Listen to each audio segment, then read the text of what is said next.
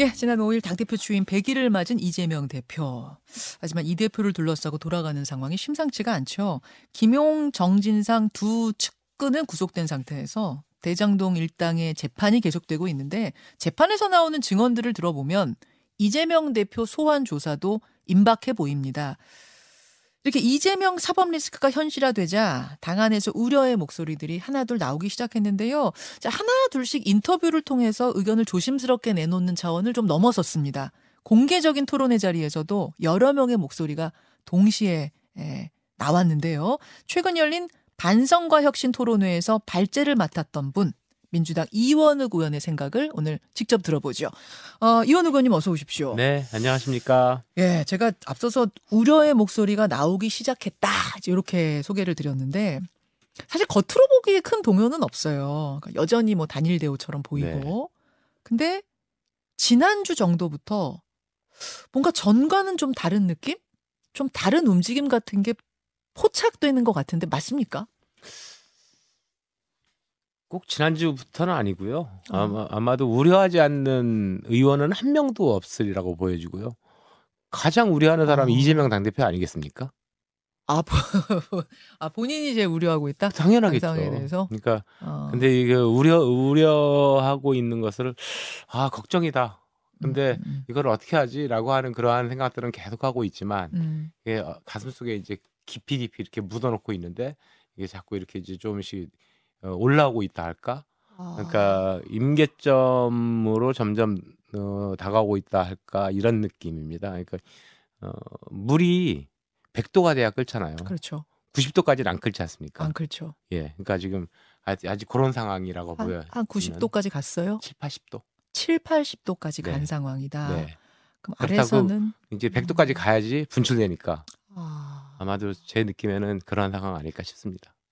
그 100도가 되는 시점 타이밍은 언제쯤? 이재명 당대표에 대한 사법 리스크가 본격화될 때, 그러니까 어. 본인에 대한 것. 아, 그리고 그것이 어 국민들이 봤을 때 아 저거 정치 탄압이네라고 음. 느껴지지 않고 어 정말인가 보다 고개가 끄덕끄덕여지는 시점 그러니까 아, 그, 그 시점이 과연 검찰이 그렇게 할수 있을지 없을지 아직까지는 음, 거기까지는 안 나오거든요 음, 그러니까 이재명 당대표에 대해서 나오는 것이 아니고 뭐 정진상 음. 뭐 그다음에 김용, 그 김용 네. 부위원장 이- 여기는 구속이 됐지만 네. 나머지 뭐 남욱 변호사 얘기는 다 들었다 들었다 예, 예. 누굴 통해 들었다라고 하지만 그거에 음. 대한 증거들을 정확히 예, 검찰이 예, 들이대고 있지 못하니까 예. 우려가 이렇게 굉장히 오- 높아져 가지고 7, 80도까지 올라오고는 있지만 아. 그것이 100도까지 넘어가지는 못하는 상황. 아, 이재명 당대표 본인에 대한 어떤 뭐 직접- 물증, 직접 증거, 증거. 요게 네. 딱 나오는 순간이 한 100도씨가 되는 그렇게 순간인 된다고 거다. 봐야죠. 아, 사실 이재명 대표가 이제 대선에서는 0.7% 차이로 떨어졌고 당대표 선거에선 77.77%로 당선된 당대표예요. 그래서 사실상 지금까지는 사법 리스크란 말 자체가 당내 금기어였는데 지금 그런 그 분위기도 달라지고 있다고 보세요. 음,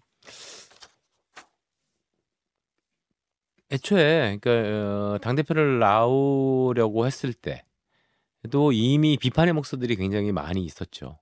어, 이른바 이른바 이재명 대표가 가장 가까웠던 친명계 의원의 네. 음, 의 일부도 어, 이번에 절대 나와서는 안 된다라고 아, 하는 그랬었죠. 의원들이 네. 있었고 예, 그 의원은 지금 뭐 이재명계로부터 이제 멀어지기도 하고 그렇죠. 일부 의원들은 예. 그러니까 어 그것을 그 그런 나오면 안 된다라고 하는 이유들이 여러 가지 있었는데 그 중에 하나의 이유가 어, 지금 뻔히 검찰의 수사가 예견이 되는데 음. 그것이 이제 사법 리스크죠. 그렇죠. 어, 그것을 어떻게 극복할 것이냐. 음. 잘지 잘못하면은 선당 우사가 아니고 이재명 음, 당 대표에 대한 방탄으로 민주당이 모든 것이 휩쓸릴 가능성이 있다. 음. 라고 하는 이러한 의견들이 존재했던 건 사실이었습니다. 음, 음. 그런데 이제 그것이 이제 무릅쓰고 뭐 그런 이- 의견들이 있었음에도 불구하고 무리해서 나오게 되고 음. 예, 현실화되고 있고 이런 모습을 보면서 우리의 목소리가 점점 커지고, 커지고 있는 있다. 예. 상황인 거죠. 7, 80도 얘기를 네. 하셨어요.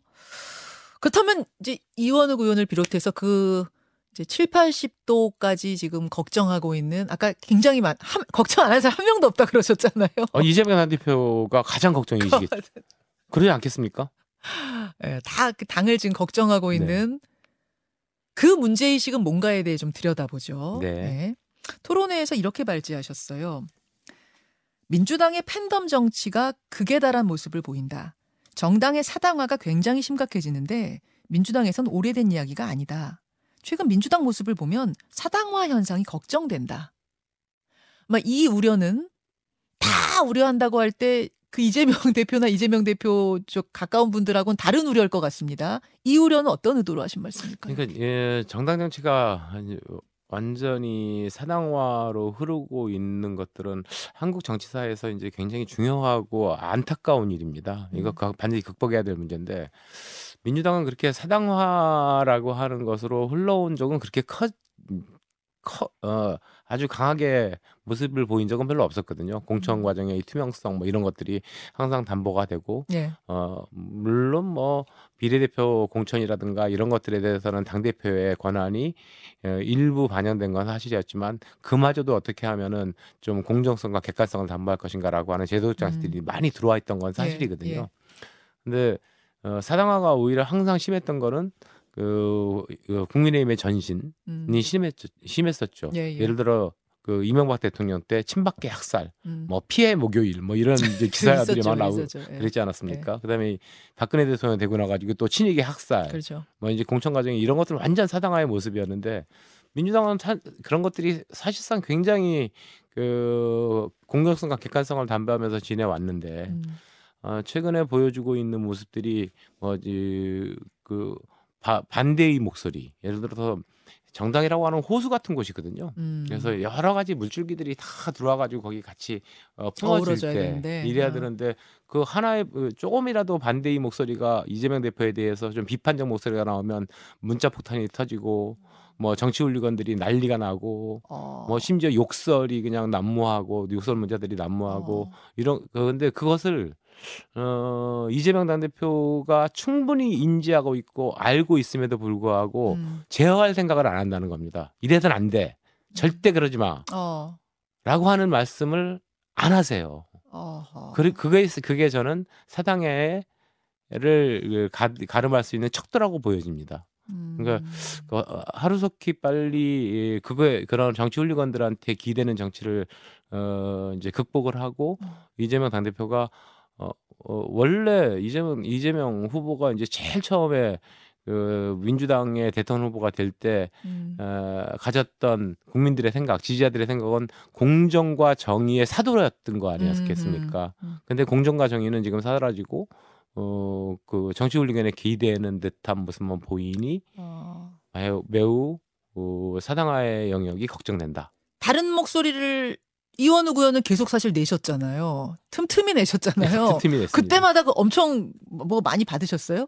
어, 뭐 제일 많이 받은 거는 어, 지난 대 어, 지방선거 어, 직후에 예. 제가 어, 상처꾼이 상처뿐인 영광 축하하네 제명이 친구 친구 친구 축하하네 하고. 예. 근데 네. 이제 왜냐면 나, 나가지 말라고 말리셨던 많이 분이니까. 말렸었죠. 그리고 지방선거가 실제로 어, 우리가 음. 많이 졌죠. 예. 예. 안타깝게도 예. 공천을 좀 더 잘하고 만약에 했다라고 한다면 이렇게 참패하진 않았을 겁니다. 그 음. 많은 어, 현역 의원들, 뭐 현역 단체장들, 뭐 이런 분들이 어, 어, 지는 모습을 보면서 음. 너무 안타까웠고, 음. 그런데 이재명 대표는 이제 자기의 소개의 목적을 성, 성취했습니다. 국회의원이 됐죠. 예.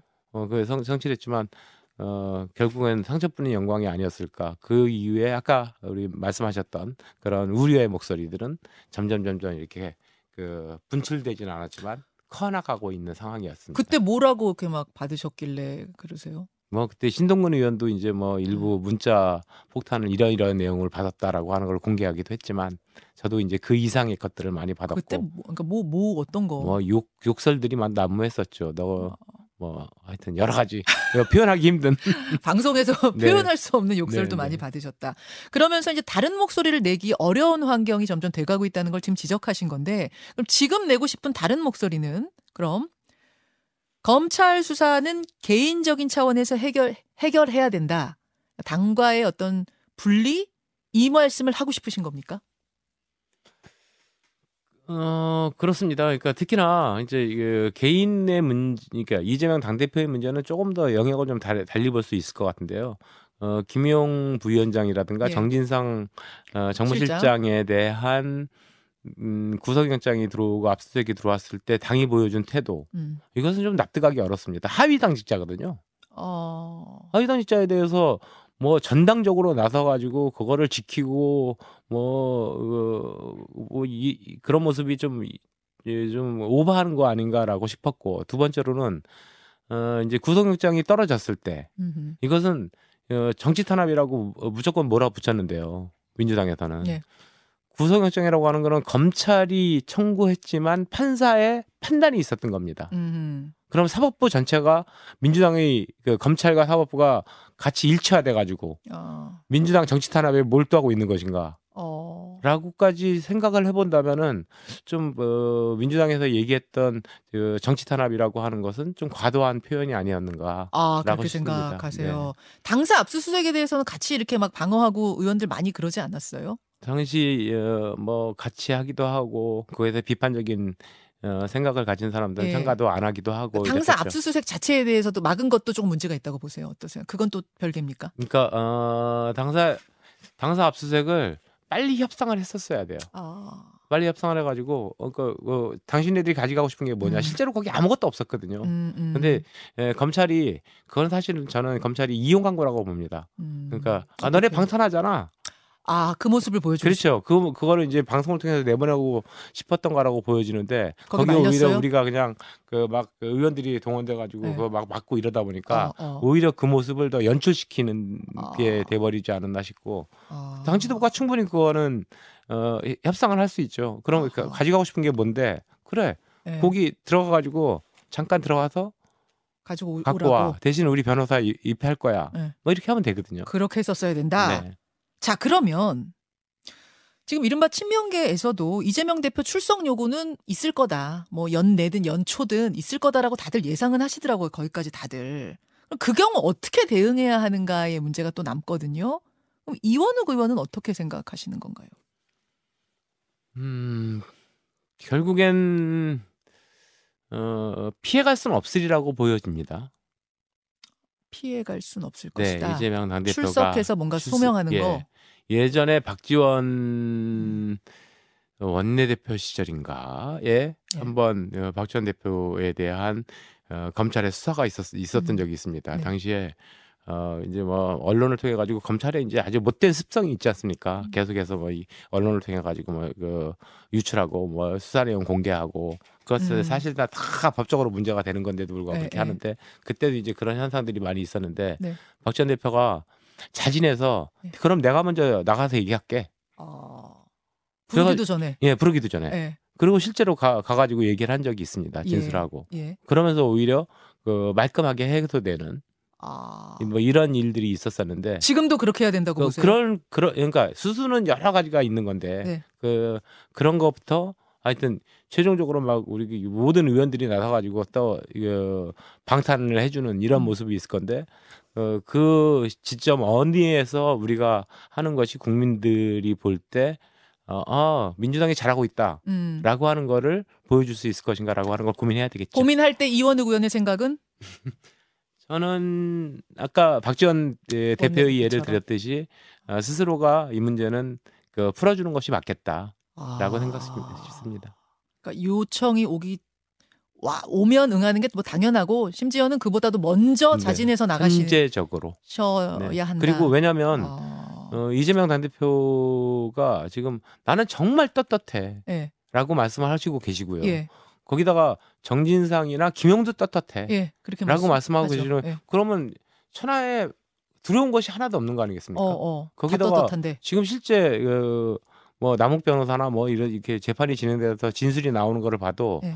남욱 변호사가 아주 폭탄적 발언을 해도 어, 아 누굴 통해서 들었다 음, 음. 정도이지. 어 그래 맞아. 어 그 내가 직접 받고 내가 직접 했어 몇날몇시몇 시에 음. 이런 것들이 나오지 않고 검찰 또한 거기에 증거를 들이대지 못하고 있을 때는 이런 것들을 종합해 보면은 아 그래 이재명 당 대표가 나는 천하의 천하의 결백한 사람이니 미리 나가서 얘기하겠다. 얘기하겠다. 네. 증명하겠다. 네. 이렇게 해라. 아니 근데 그렇게 될 것 같지 않은 게 뭐냐면요. 지금 그 이재명 대표 측 의원들 인터뷰를 쭉 해보면 아니 이건 명백한 정치 탄압이요 야당 탄압인데 거기에 응하면 그게 오히려 말리는 것이다 이제 이런 취지로 말씀들을 많이 하세요. 지난주 이 자리에 출연하셨던 송영길 전 대표의 경우는 이 수사는 명백한 정치 탄압이다. 따라서 당 전체가 막아야 한다. 그거를 방탄이라고 부른다면 방탄해야 한다. 이렇게까지 말씀하셨거든요. 이 얘기는 다시 말해서 체포동의안 같은 걸 이제 검찰이 던지는 경우에는 이른바 방탄국회라도 해야 된다라는 의미로 해석이 돼요. 이재명 당대표 그, 어, 그 윤석열 대통령 취임 200일, 이재명 당대표 취임 100일 이렇게 지났는데요. 네. 어, 대통령에 대한 지지도가 30%대를 왔다 갔다 하고 부정평가가 그 60%를 왔다 갔다 하는 두 배가 넘는 예. 이런 상태가 지속되고 있는데도 불구하고 민주당의 지지도가 어, 갤럽 여론조사에 의하면은 어, 국민의힘을 넘지 못하고 있는 상황. 음. 이 이유가 뭐겠습니까? 그러니까 반사 이익만 가지고는 안 된다 라고 하는 것이 첫 번째일 거고 두 번째로는 민주당이 뭔가 이상하게 잘못 그 가야 할 길을 잘못 가고 있는 거 아니겠느냐라고 하는 어. 거를 국민들이 다 보고 있고 알고 있다라고 하는 거 아니겠습니까? 어. 그러니까 이재명 당대표 취임 100일이라고 하는 게 실제로는 어 국민들이 생각할 땐 그렇, 그렇게 느끼지 않을까 싶습니다. 어 한 게 뭐 있지? 음. 그 측근들 방탄 빼고 한 게 뭐 있지? 그러면 이거를 계속 이 상태로 갔을 때 예. 민주당의 지지도, 그 민주당의 신뢰를 예. 회복할 수 있겠는가? 이런 생각을 하는 분들이 많으세요, 당 안에? 꽤 많죠. 아까 아까도 말씀드렸듯이 이런 우려를 하는 사람들은 굉장히 많은데 굉장히 많아요. 아직 임계점에 도달하지 않았다. 아, 7, 80도기 때문에 그렇지. 네. 그럼 남은 건 지금 2, 30도 남았다는 얘기인데 네. 체포 동의안이 뭐 아직 지금 가정이긴 합니다만 진짜로 검찰이 던진다면 국회로 그때쯤 되면은 좀 당내에 그 여러 의견들이 밖으로 분출되면서 막 감론을박이 있을 수도 있겠네요. 음, 이제 체포동의안의 내용이 굉장히 중요해 보입니다. 아 내용. 예, 형식적인 절차보다도 내용도 음. 어 국민들이 어 보- 봤을 때 음. 어, 저거 정말 잘못했네. 일지 예, 라고 할, 할 거지. 무리하다 어, 일지. 정말 검찰이 저거는 완전히 뭐 정치 탄압이네. 아, 아 무것도 증거도 없이 저래도 되는 거야? 예, 예, 라고 예. 일지. 그 민심이 중요하다. 그쵸. 여론이 중요하다. 네. 그 말씀. 박영선 장관의 우려처럼 정말 그런 분열에 의해 당이 갈라질 가능성까지도 있다고 보세요. 최악의 경우. 아, 저는 없다고 봅니다. 그건 아닙니까? 네. 아. 박영선 전 장관은 그 이야기도 하셨고 공천권도 내려놔야 된다는 이야기도 하셨어요. 이재명 대표가 내려놔야 된다. 그러니까 어, 저희 예, 당원에 의하면은 공천 음. 규정, 아주 세부 공천 규정을 어, 선, 어, 선거일전 1년 전에 확정하게 되어 있습니다. 그러면 어, 내년도 4월까지 확정하게 되어 있는 건데요. 내년 4월까지 그 공천 규정을 어떤 방식으로든지 어, 만들어낸다라고 한다면 그거는 뭐 공천권을 갖고 있고 안 갖고 있고의 문제는 별로 커 보이진 않습니다. 아, 당이 분열될 가능성은 지금 단호하게 없다라고 하신 이유는 뭘까? 이렇게 의견 갈리고 뭐 막아야 된다, 안 막아야 된다 이러다 보면 갈라질 수 있는 것도 있는 거 아니에요?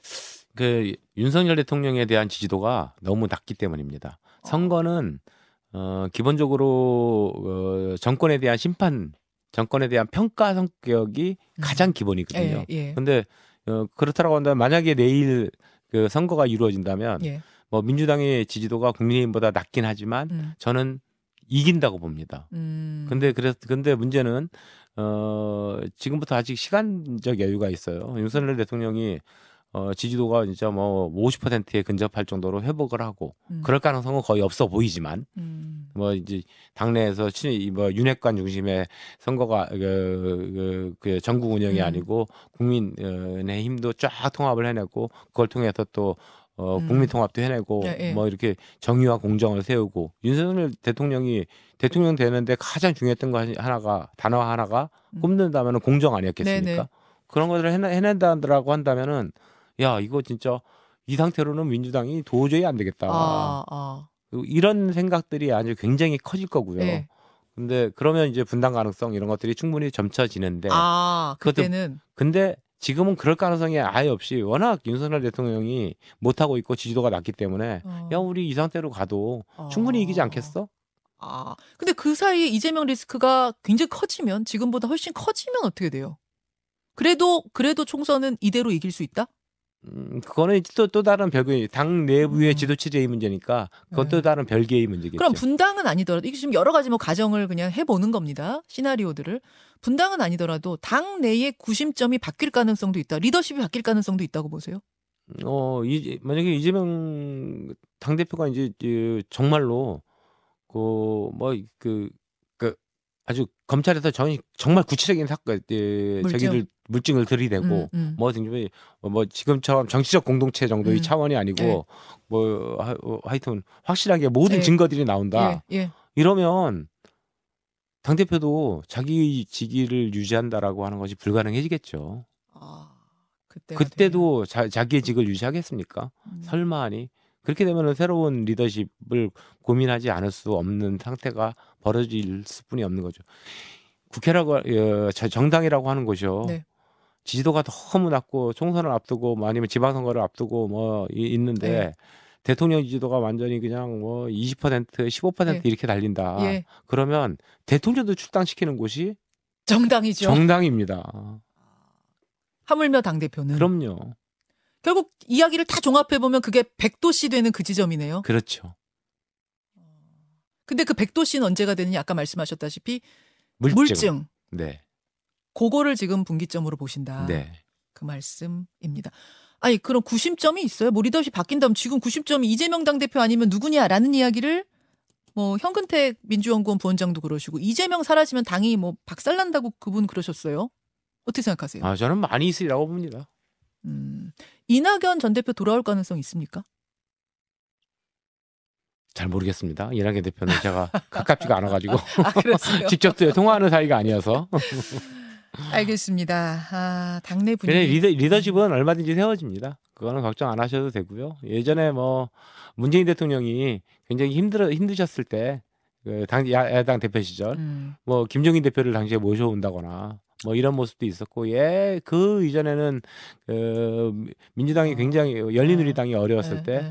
어, 당시 정당 이름이 뭐였는지 모르겠는데 오충일 목사님 음, 등등 음. 어, 제야 인사와 함께 어, 정당을 만든다거나 이런 아 외부에서 외부의 새로운. 인물을 데려올 예, 수도 있다. 방법은 있고, 여러 가지가 있다. 어. 아주 다양한 방법들이 열려 있습니다. 알겠습니다. 여기까지 오늘 민주당의 좀 다른 목소리. 지금까지는 지난주에 박찬대 의원 목소리하고 송영길 전 대표 목소리 들었는데요.